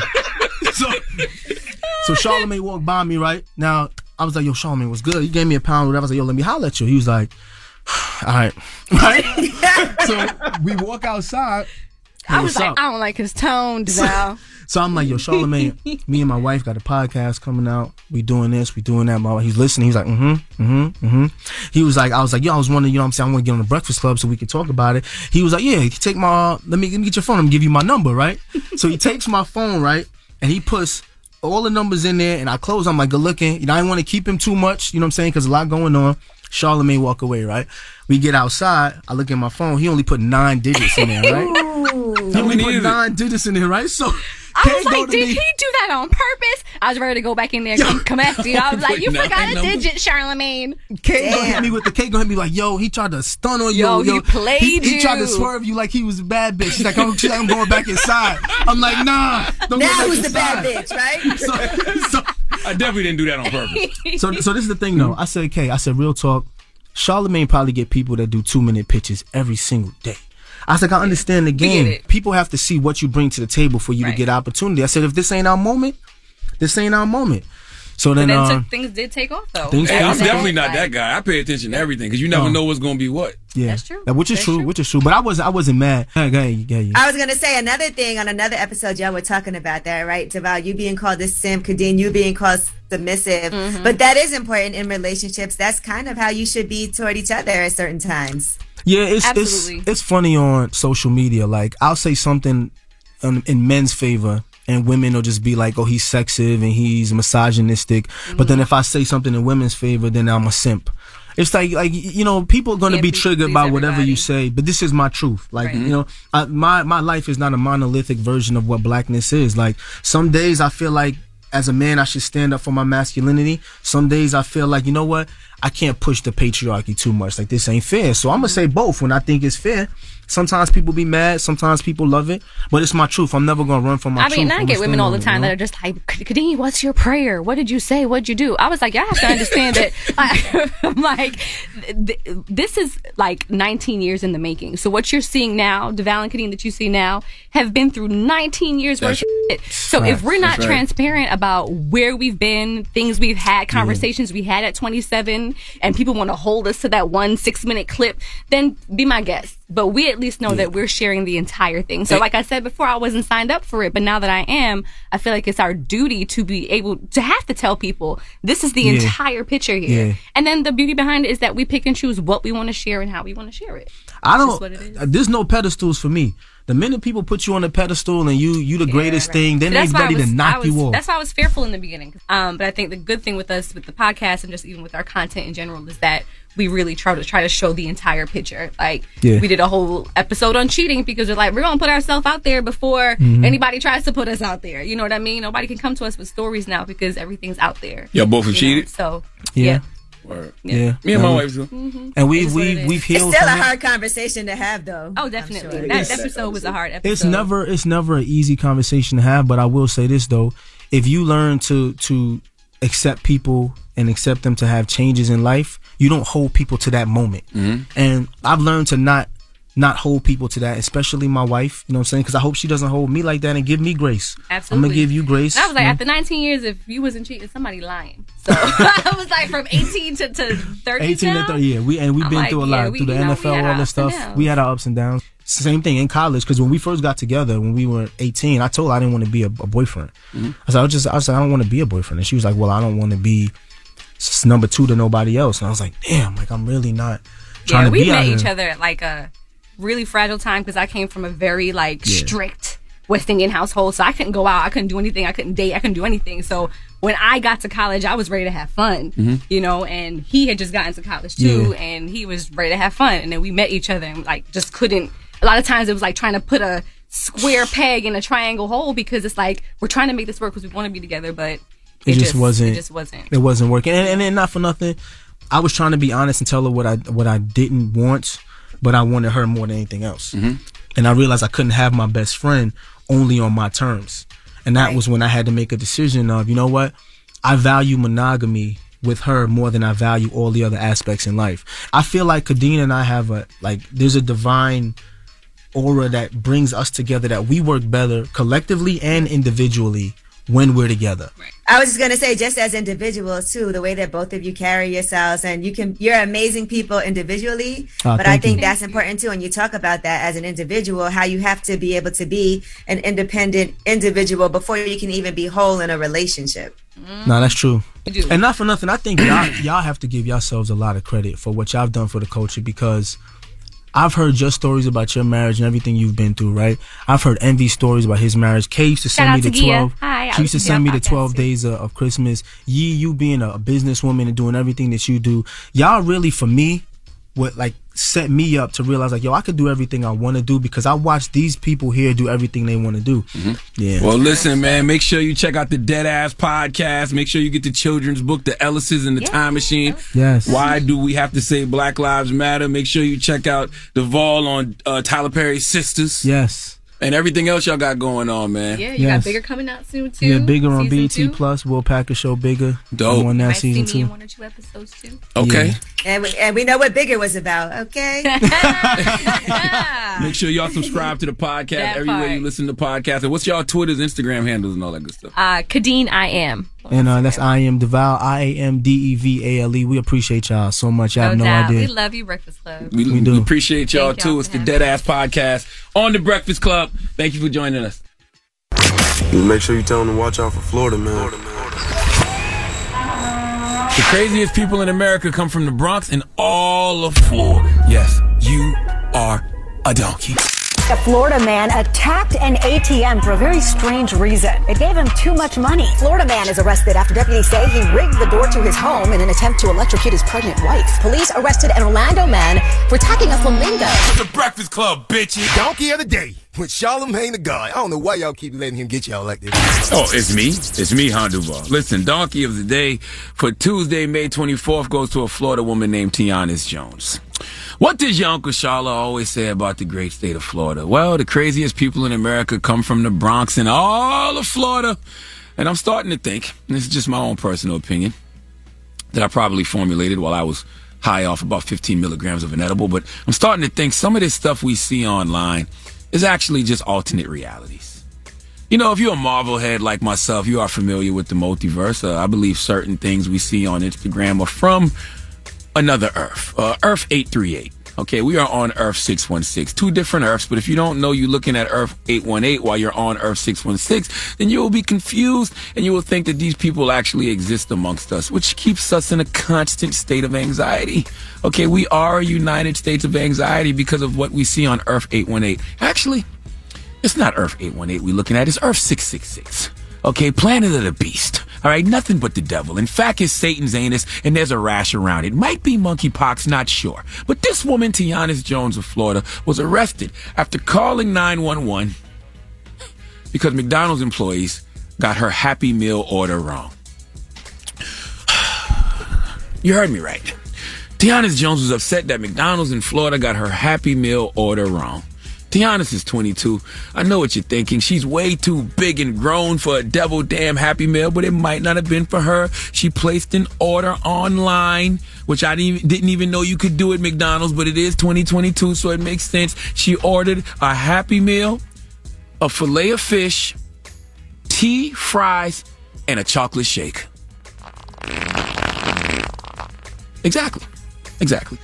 Watch this value meal get all up in your guts. Okay, French vanilla butter pecan comes out your butt. Now, what does one do when McDonald's gets their order wrong? Well, to be honest, when she arrived at the drive-through, she was directed to pull up to the third window, but you know you can't give nobody in Florida direction. Okay, they don't take directions in Florida. Jones ignored the directions, parked their car, and entered the restaurant to address the mistake. Now, I keep telling y'all we must keep in mind we are discussing Florida here. So when discussing Florida, just know that the way you would address a wrong order at a fast food spot anywhere else in the world is not the way Floridians would. Would you like to know Tiana's definition of addressing the mistake? Let's go to Fox 13 for the report, please. Thursday night, the drive through at this McDonald's. Detectives say when 22 year old Tiana Jones got the wrong order, her frustration exploded into frenzy. They have it ready, but because it was a special order, they confused some things and they asked her, pull up to window three. We'll fix it for you really quick. Well, she got McMad. And stormed inside. Her temper getting hotter and hotter by the second until she called 911. I'm at McDonald's. I'm five months pregnant. These people don't know how to run a McDonald's. Come on. I want my money. They trying to they trying to treat me out my money. I want my money. The sheriff says Jones' sister tried to get her to chill. Nope. Employees offered to reimburse her. Didn't work. She flipped out even more, whacking a sign off the counter that barely missed hitting an employee. Then she tore into a bunch of bottles, scooted behind the counter, and went to work on stacks of cups and other supplies. I don't know what was wrong with her that night.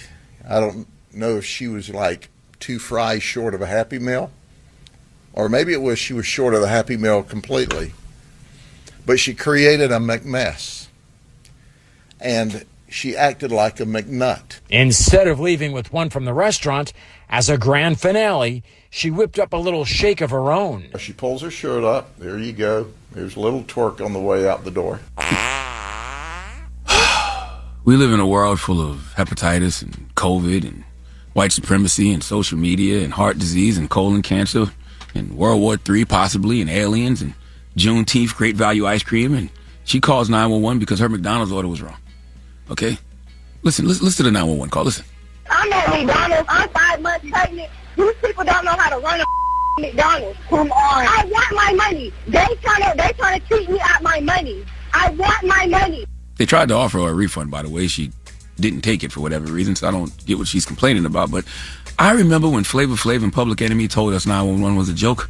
Okay, it's hard enough to get 911 operators to take issues with black people serious as it is, and now we wasting their time over double damn McDonald's. I understand Tiana's is five months pregnant, so the hormone changes could be one reason for this uncontrollable anger, and she was hungry, okay? Angry and a pregnant woman, woo, I understand, okay? All right, she give me back that fillet of fish. Give me that fish. Okay, now to be honest, I understand you 22, but wrong fast food orders are a part of life, and I shouldn't have to tell you that this isn't how you react to wrong fast food orders. And what's so interesting about this is I want to know what was messed up. Okay, only thing that could piss her off like this is if they forgot the Happy Meal. You can only be this unhappy if they actually forgot your Happy Meal. That makes all the sense in the world because I bought the Happy Meal because I was trying to make me or some young child happy. If they forgot the Happy Meal, then I understand you getting irate. What makes this story extra Florida is after this woman comes in McDonald's knocks over condiments, goes behind the counter and throws stacks of cups, then calls 911 irate. She twerks on the way out. Listen to this part. You hear that there little you go. There's a little twerk on the way out the door. Little twerk on the way out the door. You know what happened here? Somebody pulled up to the drive-through playing her favorite song. Okay, might have been City Girls, but you know when your favorite record comes on, one of those Negro spirituals that touches your soul. No matter what you doing, you're gonna stop and do a little jig. Okay, all I know is if you five months pregnant and you go to McDonald's and you order a Happy Meal, filet of fish, tea, fries, a chocolate shake, and you twerk. Whoa, whoa, once again, I'm not going to sit here and ask why Tianis did this. All right, there is no logic in it. It's simply Florida, ladies and gentlemen. Florida. Please give Tianis Jones the sweet sounds and the Hamiltons. You are the donkey of the day. You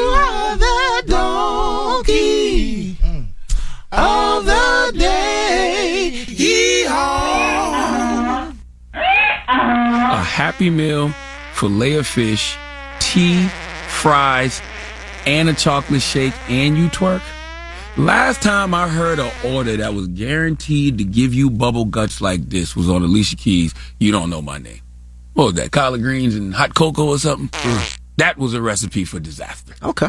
This is the la- I haven't heard a recipe for disaster like this in a long time. This is guaranteed bubble guts. Okay. The Breakfast Club. Good morning. The Breakfast Club.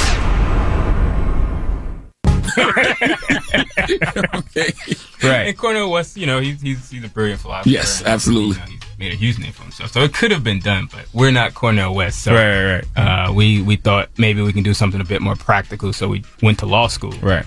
Uh, I went to Duke. He went to NYU. Yeah. Uh, he wasn't passionate at all about it. I thought that I really wanted to be a lawyer. Right. But it just didn't work out. Yeah, and then right around that time in law school, I started experimenting with drugs. Mhm. Like I started smoking, I started doing Adderall, I was drinking, and like I was starting to like because the stress of law school, I never felt anything like that before. Mhm. And I'm, I'm from Newark. I've seen That's wild. violence.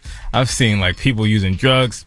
Didn't never wanted to touch a drug. Right. Then I get to law school. I'm like, damn, I can't take this exam. Have you ever? But didn't you didn't you do didn't you do three years of law school? Three right? years. Like We- we were and so almost- y'all almost finished. We were almost finished. We did like with two years and like ninety eight percent of our third year. Right. We had about two weeks left uh, before our exams, and we were like, "F- "It, man, we want let's go do stand up." I want to go back to the law school thing. Have you ever unpacked that? Because you came up in the hood, so that seems so normal. Was it Right, the right. fact that when you was in law school, you was like fish out of water, kind of? That's exactly Sort what. of, yeah, sort that's of, for exactly what sure. it is. It felt like Alice in Wonderland. Like I had never seen people use drugs so openly from like privilege. And It's got to f- with you as a black man, right? Because you see people in the hood, they're usually leaning on drugs for for trauma reasons, Right, right? exactly, right, And y'all like, y'all doing this for fun? and not going to jail, boy? exactly, dude. It like it blew our minds. Right, like right. how how can they, especially at law school? You know, these guys are the people who are going to be writing policy, Right. writing laws, Right. and they're breaking the rules. And these policies are going to affect uh, you know black people. So Right. it just it was like a weird sort of situation where you're like, how can I study this and know that these these people are going to write these laws that affect my people, but they're they, they don't even care about the rules of the law. So, So, it so was now bizarre. let's get back to it. So y'all decided not to finish law school. Right. Say F this and stand up and let's do comedy. Yeah, Were y'all yeah. working on comedy or did some of the family members say y'all funny? Y'all like let's? Nobody in our family said we're funny. They don't they don't think that we're funny. I think it was just like I went. I did some stand up in New York. I went to like a club. I did a club, and it was just I sucked, but I liked it. Like, but what makes you do that? Like, you know what? Let me try comedy. I was losing my mind. I was. I, I think I was losing my mind. Like I was literally like drinking, doing drugs. I was like, F- it, man. I'm not. I'm not gonna do this law school shit anymore. And I was just losing. My, I was breaking up with my girlfriend at the time. she was breaking She was breaking up with me at the time. And, uh, and I was just like. I was on one, man. Like I, it was crazy, but I was on stage, and that was the only time I felt normal. Like, And you went to his first show.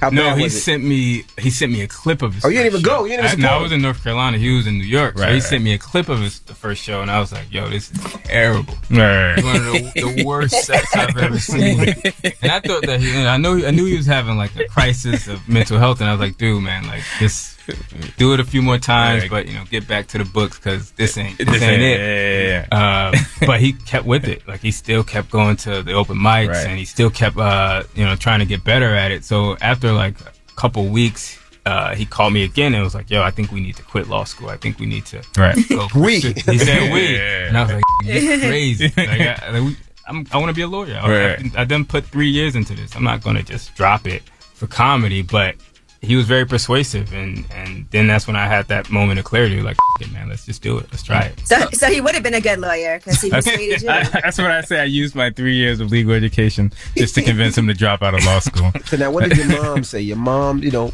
struggled to get you in good school, worked hard for you. Mm-hmm. Yeah, yeah, yeah. She's so excited. My my boy's about to be attorneys, and you're like, Mom, now we dropping out. We gonna be comedians. What would the I mean, she thought we were losing our minds. I mean, she knows like our whole story, so she's familiar with our father not being there. She's familiar with the drugs. So she's like, you know, maybe you guys should go to therapy or Mhm, something like that. Make sure you think about what you're doing before you're doing it. Just being a mom. But eventually, when she saw that we were serious about it, Right. and we were and making that it it made us happy. She was she was completely on board. Right. My dad, you know, he thought that he was gonna get some free legal advice. Right, right. So you know, once we once we dropped out, he got a little upset. But he's he's been super supportive. I love how you said my mom knows our whole story. I like people like my mom was my day one. Oh, really? I mean, she, we can't lie to her. Like, you know what I mean? You can lie to pretty much anyone else. Not your mom. You can't lie to your mom. She just sees right through that. Shit. All right, we got more with the Lucas brothers when we come back. Don't move. It's the Breakfast Club. Good morning. We're welcoming a new show to iHeart and the DraftKings YouTube channel. It's called Point Game with John Wall and CJ Toledano. It's an insider's look at the NBA and the coaches surrounding the league. Every week, the five time All Star and the number one pick in the 2010 NBA draft, John Wall, will give us his unique perspective on the hottest topics in the league and tell the best behind the scenes stories from his time in the NBA. CJ will be bringing his A list comedian buddies to keep it light and fire off some hoop takes. Plus, John will be inviting current and former NBA players, friends, and teammates to join the show as well to give their unfiltered accounts of what really goes on in the league from a player's perspective. So check out Point Game with John Wall and CJ Toledano on the iHeartRadio app, the DraftKings YouTube channel, or wherever you listen to podcasts. Got my Prevnar 20 shot. It's a pneumococcal pneumonia vaccine. For us, wise folks, it helps protect. I'm 19, strong. And asthmatic and at higher risk, get vaccinated. But- but nothing when grandma speaks. Grandson listens. 19 or older with chronic conditions like asthma, diabetes, or chronic heart disease, or 65 plus, you may be at higher risk for pneumococcal pneumonia. Prevnar 20 can help protect you with just one dose. Prevnar 20 is approved for adults to help prevent infections from 20 strains of the bacteria that cause pneumococcal pneumonia. Continued approval may depend on a supportive study. Don't get Prevnar 20 if you've had a severe allergic reaction to the vaccine or its ingredients. Adults with weakened immune systems may have a lower response to the vaccine. Side effects include pain and swelling at the injection site, fatigue, headache, muscle, and joint pain. For full prescribing information, please call 1 855 213 2138 or visit Prevnar20.com. Ask your doctor or pharmacist about getting vaccinated with Prevnar 20, even if you've already received another pneumococcal pneumonia vaccine. Residents at Brightview Senior Living Communities enjoy enhanced possibilities, independence, and choice.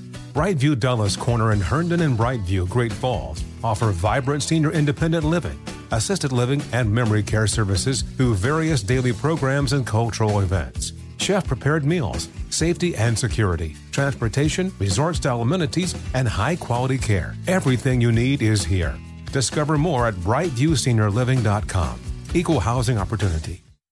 Hi, I'm Antonia Blyth, and this is 20 Questions on Deadline. Joining me today is Alison Brie. Welcome, Alison. We got second place in my seventh grade lip sync contest for one of the songs on that album. The one that was like, You've already won me over. Oh, that's a good one. Yeah. It's a very Of all slow. the- of all the In spite of me. Like, what did we do? It's so slow. Don't forget to listen to 20 Questions on Deadline. Thank you again, Alison. Thank you.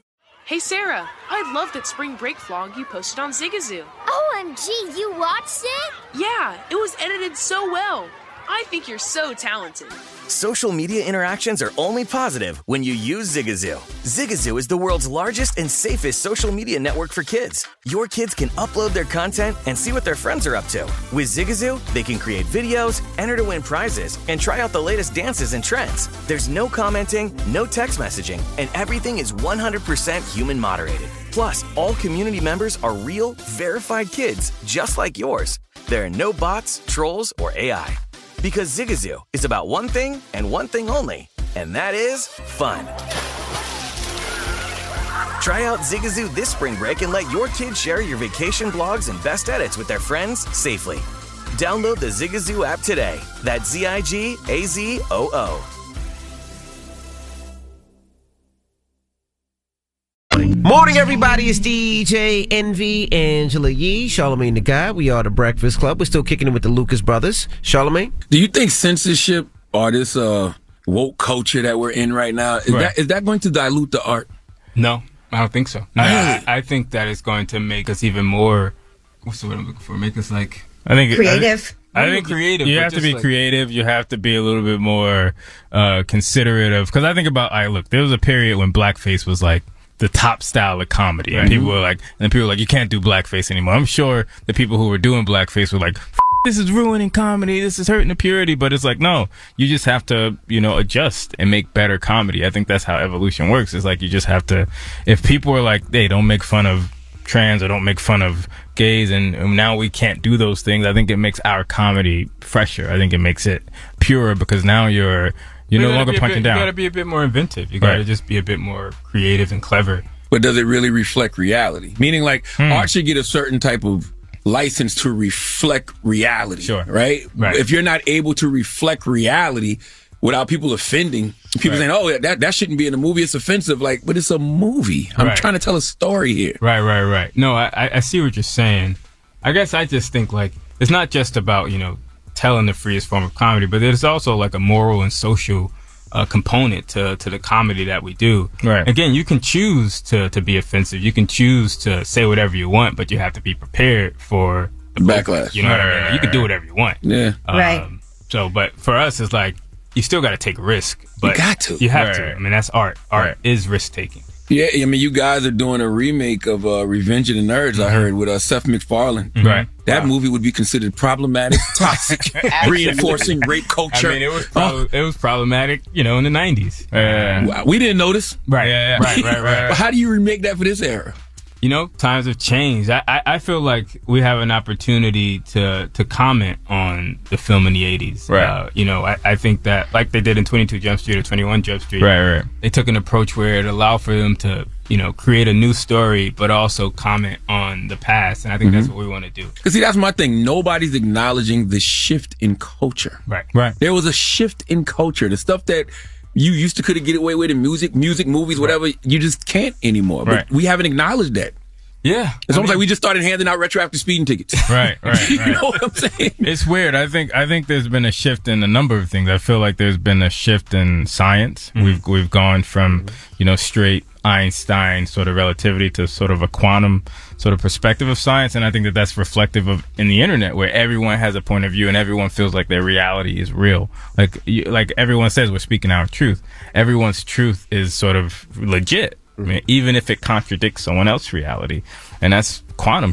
You know what I mean? Like everyone's perspective is legitimate. Even flat earthers. Even flat earthers. Like uh, if they believe it, why is it not? You know, like they truly believe it's and true. even if you put forth evidence that you know their beliefs are erroneous, they're still going to believe what they want to believe. Right. So you're putting yourself at a disadvantage trying to use reason to a person that doesn't even use reason. Right. What do you think about putting the disclaimers? You know how they've been putting disclaimers like on movies and TV shows just to give people like, okay, this was filmed during this time, which is I mean, I think that that's a more effective approach than just completely banning something. I mean, I think that maybe that works, but again, I think we're assuming that audiences aren't intelli- intelligent. We're we're assuming that they can't differentiate between what's offensive and what's not offensive. It's And then Mm-hmm. you're gonna have a small minority of people who go online and say take this down. But I think what's happening now is people being very reactive to those minority uh, voices. And I feel like eventually, hopefully, that there'll be like a leveling out where Mm-hmm. we're like, okay, maybe we shouldn't be that reactionary. Maybe we should. Maybe we should have some sort of due process in assessing what we do with a particular piece of art. Because it's a very slippery slope. Like I even saw what they did with a YG this weekend with the Meet the Fockers record, right? And I think they took it down, but then they put it back because they said if we take this down, then we're going to have to do this all across the board. Yeah, right, right, yeah, right. It's so many things people could be offended by. Like it's like you can't go down that road when it comes to art. I think we need to make a distinction between offense and harm, right? Like, I think we need to. I think when when we're assessing how we uh, limit someone's liberty, like is that exercise of liberty harming a person or is it offending a person? If it's harming, then I think we can take a more proactive approach to the piece of art and maybe say, hey, maybe we should consider taking Yeah. it down. Mhm. If it's just offending someone, like I think you have a right to be offended. I'm saying I don't think that that offense should equate to completely eliminating a work of art. I I, think we have to. I think we have to be able to process offense and, and have honest conversations about that which offends. Right. But I think that that that shouldn't result in you know a boycott of someone's uh, work of art that they've put years into. Like if it's harmful, if it's causing violence, if it's like causing like blatant racism, then you got like blackface, for example. That that was harmful to black people. Mhm. You know what I mean? Like Birth of a Nation was directly harmful to black people, so it should be removed. I mean, I, I don't think that that's a problem. Yeah. I, I don't I don't have an issue with that. But if it's just offensive, I'm like, yeah, we gotta have thicker skin. Now don't move. We got more with the Lucas Brothers when we come back. It's the Breakfast Club. Good morning. The Breakfast Club. Morning, everybody. It's DJ Envy, Angela Yee, Charlamagne the Guy. We are the Breakfast Club. We're still kicking it with the Lucas Brothers. Charlamagne? Judas and the Black Messiah. Well, first of all, y'all have done a lot more than Judas and the Black Messiah. I remember y'all from Friends of the People. There we Yeah, go. yeah, yeah. You know what I Friends of the mean? People, you, Lil Rel, Yeah. Kevin uh, Barnett. Kevin Barnett, God, God God bless the his soul. dead. Yeah. Who else was on that? Jermaine, Fowler. Right. Josh Rabinowitz, Jennifer Bartels. Yeah, yeah. Yeah. Like, if you think about it now, that show should have been a hit. It should have been, but you know, you know, sometimes things fail to launch. I mean, you think about OKC, the Thunder, they had all the talent in the world, Yeah. they couldn't get a championship. I don't remember what network that was. What True network? TV. True truTV. TV, yeah. How you go from God True rest his. TV to Oscar nominated? Yeah, It's man. like God rest his soul. oh, is it still here? no, truTV still here. Oh, my bad, my bad. my True bad. TV soul. I meant to say FOTP. Got it. How do y'all go from that to Oscar nominated? What are the steps? What's the process? It's a grind, man. Like we, it was crazy for us because like it was we were going nowhere fast. The sketch show gets canceled, and we were like, let's just go to Lucas Bros. Lucas Bros. Moving Co gets canceled. Like so, we got two cancellations under our belt with five years in. We're like, F-. so we we uh, escaped from New York.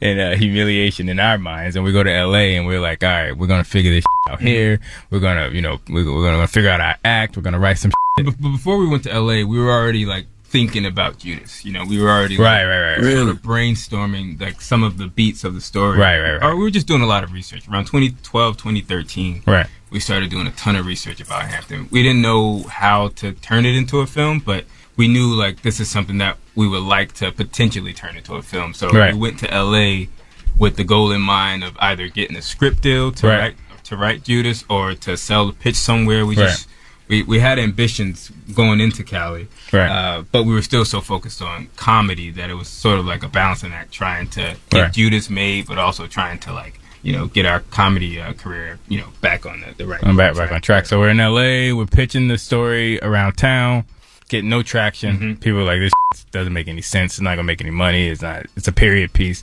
about a black revolutionary socialist. What are you guys crazy? And we're like, yeah, all right, it. I guess maybe we are crazy. So we we kind of went away from the material for a bit. Went back to comedy. Uh, we were doing this pilot with FX, Killer Mike. Uh, it was for him, and that eventually went to Netflix. It didn't go to FX. Trigger And- Warner? Trigger, Trigger Warning. Warner. Yeah, right, right. So we did the pilot for Trigger Warning for FX, and uh, Shaka King was directing it, and that's Mhm. how we that's how we uh, met Shaka.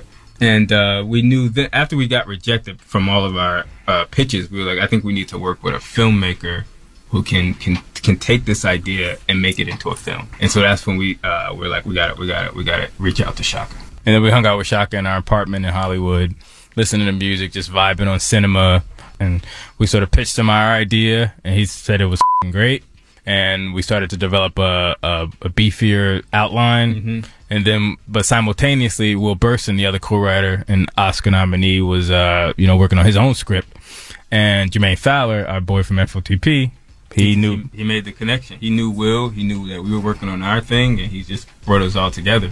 We uh, we used our story outline that we worked on with Shaka, and so Shaka and Will went together and basically rewrote Will's script Mhm. using our story outline. Right. And they they wrote a brilliant script, and uh, it went. They, they sent it to uh, Ryan Coogler. Right. We, we didn't know that Shaka knew Ryan Coogler, but once I mean once Ryan got it, that's when things started to like pick up because Right. he loved the script Mhm. and he he definitely wanted to make it. He wanted that to be his first project for on his new uh, production company, Right. Proximity. Right. And so things just started to like get crazy. Yeah, at first Shaka. it was like we were nowhere, and then Shaka, Will, Ryan, Charles. I'm like, what? The, how did that, all in a year that just started happening? We were like, what the? F-? Mhm, Uh, and then we went out with uh, you know the script with Macro, with Ryan, with with Shaka, with Will and us. Macro financing half. Ma- macro financing half. And the white man still said And no. the white man still said no. still said we And said we- we'll we're put up thinking half the we're money. Thinking it's going to be a bidding war. We, Yeah. we, we think that you know this is, this is we got Kaluuya, we got we got Lakeith, we have our stars, we have a brilliant script. We have these great producers, and still, you know, it's a, it's a f***ing struggle right. Think about that. All of that already attached. Right. Stars, Daniel, money. Lakeith, Yeah. Ryan, Money. People Shaka, proven in the Macro, industry. half the Half money, money. Lucas Brothers, and the white man like, no, no, no, no. And I don't think people realize how hard it is to get a movie made, Right. and, and mm-hmm. especially when you have a dream team like that, and you still can't get traction. Like that's how hard it is. And this Ryan after Black Panther. This After is Ryan, Black this Panther. is Lord this have mercy. is billionaire Black Panther, the hottest producer in the game, and and still, but fortunately enough, Warner Bros. You know, they they they put up half the f- money and they, they wanted to distribute it. They loved the script, and Right. And Once they let Warner- us shoot it. They, Right, let, they right. greenlit it. They let us shoot it, and it just came out as perfect as I thought it could come. Why out. did Warner Brothers get it? I want. I need. I need white people to understand how clueless they can be. So I want to know why did Warner Brothers get it over every other? Was it a Niija. black exec at Warner Niija, Brothers? Niija, Niija, Yeah. black execs, black execs. I Yeah. they get it. But Niija really like she was the the key. What's her last name? How do you pronounce her last name? I don't know how to pronounce it. Well, Kuykendall- well salute to you, Niija. Kuykendall, I think. I may, I may have mispronounced that, but uh, yeah, she's she's a brilliant executive, and she was the one who sort of she saw the importance of the film. Right. She loved the script, and she was the one who sort of just powered it through. And, uh, Right, right, right. Yeah, salute to Niija. For real. That's why, that's why diversity matters. That's why it matters. Yep. That's, that's exactly why it That's matters. why it like because matters. you, you're telling these stories, and if you're sitting across from a group of white people, they just don't even hear it. They don't know the language. They don't know the why it matters. Why This is how we had to describe Fred Hampton to white people. We're like, Fred Hampton is the the velvet underground of civil rights leaders. We thought perhaps that they'll see the connection. They did. It was like, you know how many white executives probably like, okay, Ryan Coogler's coming here to talk about doing Black Panther. Another Black Panther, really? That's a billion dollars. that was at Marvel, but maybe we could probably like try to finesse around it. I. Now I see you tweeted it. If you guys win wa- Oscars, you are retiring from uh, stand up and you're cutting off half your family. Yeah, what, what man. family But we members were are going to do that off? before we Yeah, well, I mean, we got to figure out who, gonna, who uh, how, how do we figure out who we're gonna cut off? Yeah, yeah. What, what family members you cutting off? Oh man, uh, just the ones who haven't talked to me in years and like hit me up for money. Those like the ones who like didn't know I existed. Like like oh you I'm your cousin from your father's side. Can you let me borrow three hundred dollars? Like ah man, You get that yeah man, it's crazy. It's crazy. It's like uncomfortable because they think you got money because you got an Oscar nomination. Like you don't get paid for this. you got to pay your way for all this. Shit. Like you don't get extra money for an Oscar nomination. It's it's expensive. Were you close with your dad while he while he was in jail? Were you close with your dad? we were close at first. You know, we, we went to go visit him a bunch, and then we moved to North Carolina. Our mom remarried, so we sort of uh, became distant. We grew a little distant because we couldn't visit them as much, and we weren't really calling them. And that was like that must have been like five to six years. And then once he got out, we started to work on our relationship. But you know, it was a lot to unpack. I mean, yeah. you know, as we got older, we started to feel the the, the ramifications of not growing up with a father. But more a lot of- importantly, a lot of anger. the Like, a lot of- ramifications of growing up with a father who went to prison. So it's Right. like, you know, you just have rage. You hate the law, you hate the government, you hate all that shit, and you're, you're trying to figure out ways to cope. And uh, it was tough. It was tough. It's, it's still tough sometimes to, to, to, to speak with our dad because of so much. We missed out on so much, you know what I mean? And you can never forget how much you missed out on. Right. Like even like to this day, I go to the park and I see a dad like throwing the ball with their son, and I tear up a little bit. I'm like, man, it's kind of. I wish I had that. Like, Mhm. like it's it kind of sucks to know that. It's sad, man. See, I don't know if y'all joking. Why are you laughing? Why did you just laugh? That was crazy. And the way he said it, man. the way he, I felt the same. I'm, I'm, so kind I'm speaking my emotion right now, man. the way he said it. Laugh at me, I'm man. with you, my brother. That was so rude. Okay, continue. You tear you tear up when you I see tear up when I see father and sons, man. Like I can't even like scroll on Instagram when I see people like saying, "I'm like, girl, I- it just." It's, it hurts. You want to play catch gotta- now? Hmm? Yo, shut up. Yo, shut up. This guy's an I mean, look, man, you want to go play some catch, man. You might be able to make up for, you know, this situation. I do have one final question. How do y'all maintain your own identity as twins? Oh, that's a great question. That's a great question. That's a great f- question. Um, we don't. no, you know what's crazy is that for a while we tried to like establish our own identity. Right. And just like I want to be Keith, he wants to be Kenny. We went to law school. We were just trying to do our own thing, and we just had a breakdown. And uh, I think we realized like we're just stronger together. Right. Um, and why do you need an individual identity? Like why why do we why do we emphasize that so much? Like why is that such a thing that we place an importance on. I, I'm, it's I'm- supposed to be normal. Like normal, normal is being a singleton and being an individual, and I think that that's why people get so stressed out. It, why is that normal? But everyone's like th- has a desire to get married. So, that, Mm. or we have a desire to have a family, or we have so there, there's this notion that the individual is supreme, but we we rush to these group identities so quickly. We have sports teams, we have our family, we have you know uh, religion, religion, Political any any parties, sort of political party, political party. We rush to these like, Fraternities, sororities. Right, exactly, exactly, So I think we have to readjust how we see what normal is. It's not necessarily about the individual. It's not necessarily about you know willing yourself to greatness. It's really a community type thing. Mhm. And I think that our, he and I kind of see that, and we're like, we, we we we have a group identity. Right, right, right. And we just so happen to look exactly alike. Right, so, right. so a weird group, but a group nonetheless. Well, I hope y'all win the Oscar, man. Man, 'Cause I you think know- y'all gonna give a phenomenal speech. I really do. I really think y'all gonna give a great speech, and I want to see y'all up there with the military jacket. Oh my god, The military jacket and the At, tuxedo. at least the pins. You gotta have the pins or something. I think we'll keep our pins on. I keep, I'll keep the free Huey. Thank you, brothers, for joining us. Oh, thank, you guys for having us, man. It's the Lucas Brothers. It's the Breakfast Club. Good morning. It's topic time.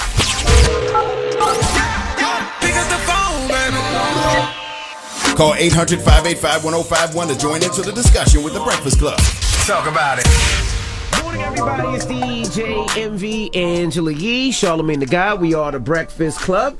Now, if you just joined us, we're talking about uh, a, a story we reported during our front page news about a pastor in Brooklyn. You want to break it down, Yee? Yeah, Bishop Lamar Whitehead, he was in the middle of a sermon. It was live streaming when three masked gunmen broke in with their guns and stole $400,000 worth of jewelry from him and his wife. Maybe from some churchgoers too. We don't know where all the jewelry came from, but he did have on some rings, a chain.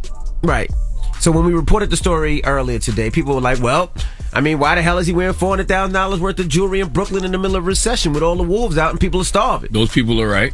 Uh, me, myself, you know, yes, it wouldn't be the smart decision to wear $400,000 worth of jewelry, but that's his right. He works hard for it. He can wear whatever he want to wear, right? That That's what life is about. And they can rob whoever they want to rob, and they're gonna rob the people that they see right out here, and they're gonna rob the people who they see out here flossing and stunting. The reality is, if you're gonna spend four hundred thousand dollars on uh, uh, uh, jewelry, you should have security, and that goes for any pastor. That goes for anybody who wants to wear those kind of luxury things. Have security protecting you. That's it. Simple as that. And um, I feel like you know churches should have security period. We've seen enough mass shootings happening happen in churches and places of worship nowadays that things like that you know, should be prevented by having armed security in the churches anyway. If you're going to spend that kind of money on your cars and that kind of money on your jewelry, how about spend on keeping your congregation safe? Yeah, I, I get what you're saying, but I also feel like if that man, that pastor works hard, he can spend his money on whatever he wants to spend his money. You know what I mean? If he wants to, you know, have, who's- who's- have, who's have debating a that? diamond crown and have wear a diamond crown, he should be able to and not worry about getting robbed. No, he, that's not that's not how this works, Envy. That's how it should work. That's life. I don't care how it. Ju- you go. for Let me ask you a question. You you going you going to do things how they should or how things are? Well, Exactly. I don't want to pay taxes. We should not have to pay taxes because black people built this country for free. you. Let's do but no, because I'm not going to jail. Uh. all right? I'm not going to have the IRS knocking at my door. All right? for a second. So my point is, yes. People should be able to wear what they want to wear without being robbed, but that's not the reality of the situation. So if you're gonna spend four hundred thousand on some jewelry, spend three fifty on jewelry and fifty thousand on have to. security. What do you right. say, Yee?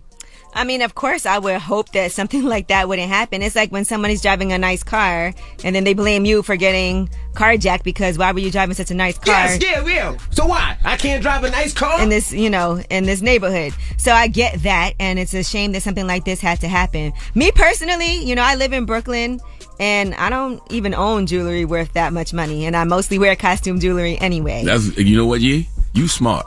You You telling know- the, you giving out the right message this morning. So that's Okay. but that's just for me personally. But I would think in church, you would hope that would be a safe haven, but unfortunately, it's not. And you know, I'm sorry that something like this had to happen to him. It was And a like he church. said, He his congregation is traumatized from this experience, and I feel like he's gotten a lot of press lately. And the way that they, uh, the way that they talk about him in the media, oh, the flashy, you know, pa- and right. I think that's He why made he himself was a target. that's why he was targeted because of how the media has put him out there for things that have happened, you know, in the the past. You And just so- told Brooklyn, look, man, I know y'all hear me on the radio. I know y'all know I got these businesses, but there ain't nothing over here for Ain't y'all to get, here. bro. All my money is in my businesses. Like I'm still trying That's to right. make some money. That's right. We get Yeah. it, Yee. We get it, Yee. I got on costume jewelry right now. I got Yeah, yeah, I believe you. You gonna be like, look, my Not real ain't gold earrings. That, that car I drive ain't even a real car. It's a fake car too.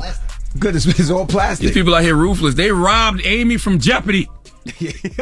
they heard about Amy winning all them goddamn prize winnings, Whoa. and they robbed Amy, bro. Not Amy. Hello, who's this? Man, this is Pre from Omaha, Nebraska. What up, Angela Yee and Hey. Tom and Gandhi the Envy? Peace, King. Man, they was wrong for going in there robbing that robbing that pastor like that in that church. But my whole thing did they take four hundred thousand off the church uh, off the pastor, or was that just collectively with Jewelry. Well, we don't know. It, it sounds like he had jewelry, but if you really think about it, let's say the pastor bought himself a nice watch, right? Everybody's wearing a Richard Mille. He may- maybe he bought a Richard Mille watch. That watch could be two, three hundred thousand right there. So it ain't a lot of jewelry. He just got a watch on. And if Yeah. his wife got one on and an engagement ring, that's four hundred. Yeah, they took their rings and everything. Man, y'all asking the wrong questions. How much they gonna get for it in the street, man? How, what, what's that? That's the that, that's how much they gonna get in the street. Stop it, man. How much they gonna get? Uh, if it's a Richard Mille watch, let's say probably get about a uh, cash by 80, 70. But you know, you're right. It could be their wedding bands, her wedding ring, and all of that too. And sometimes people spend money on that stuff. 800 585 1051. We're talking about the pastor who got robbed in Brooklyn while he was live streaming. They took it for his, his jewelry. They said $400,000. People are like, oh, well, you shouldn't be wearing that in Brooklyn anyway, doing a, a live sermon during the recession. But I feel like he worked hard for it. He should wear whatever he want to wear. Man, shut up. No. Yes, you can wear whatever you want to wear, and people can rob whatever they want to rob. The reality of the situation is, don't wear nothing you can't protect. And if you can't protect it yourself, you better hire somebody to protect it for you. All right. Breakfast Club. Good morning. Residents at Brightview Senior Living Communities enjoy enhanced possibilities, independence, and choice. Brightview Dulles Corner in Herndon and Brightview, Great Falls, offer vibrant senior independent living, assisted living, and memory care services through various daily programs and cultural events. Chef prepared meals, safety and security, transportation, resort style amenities, and high quality care. Everything you need is here. Discover more at brightviewseniorliving.com. Equal housing opportunity. Hi, I'm Antonia Blyth, and this is 20 Questions on Deadline. Joining me today is Alison Brie. Welcome, Alison. We got second place in my seventh grade lip sync contest for one of the songs on that album. The one that was like, You've already won me over. Oh, that's a good one. Yeah. It's a very Of all slow. the- of all the options. In spite of me. Like, what did we do? It's so slow. Don't forget to listen to 20 Questions on Deadline. Thank you again, Alison. Thank you. Have you heard about the social media platform for kids? It's called Zigazoo. It's a great place where kids like me can come together to make fun videos. Videos moderated by real people who review content before it's posted to the feed. I love the dance challenges. I love that it's Kid Safe COPPA certified. Uh, I don't know what that means. It means it has built in privacy protections for your online data. Zigazoo, the world's largest social network. For kids. Download the Zigazoo app today. There's plenty to celebrate in March and ex-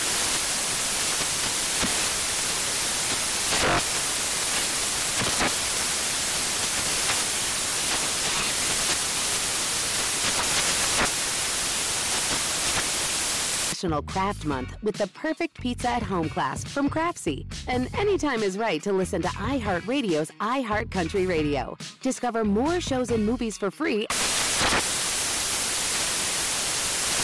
Welcome back to Dealing Together. First caller? I bought three sweaters to get the fourth free. Oh, you got fleeced. Next caller. I traded my old Samsung at AT&T for a new Samsung Galaxy S24 Plus and shows my plan. That's not a bad deal. It is not. Our best smartphone deals. Your choice of plan. Learn how to get the new Samsung Galaxy S24 Plus with Galaxy AI on us with eligible trade-in. AT&T. Connecting changes everything. Offers vary by device, subject to change. S24 plus 256 gigabyte offer available for a limited time. Terms and restrictions apply. See att.com slash Samsung for details.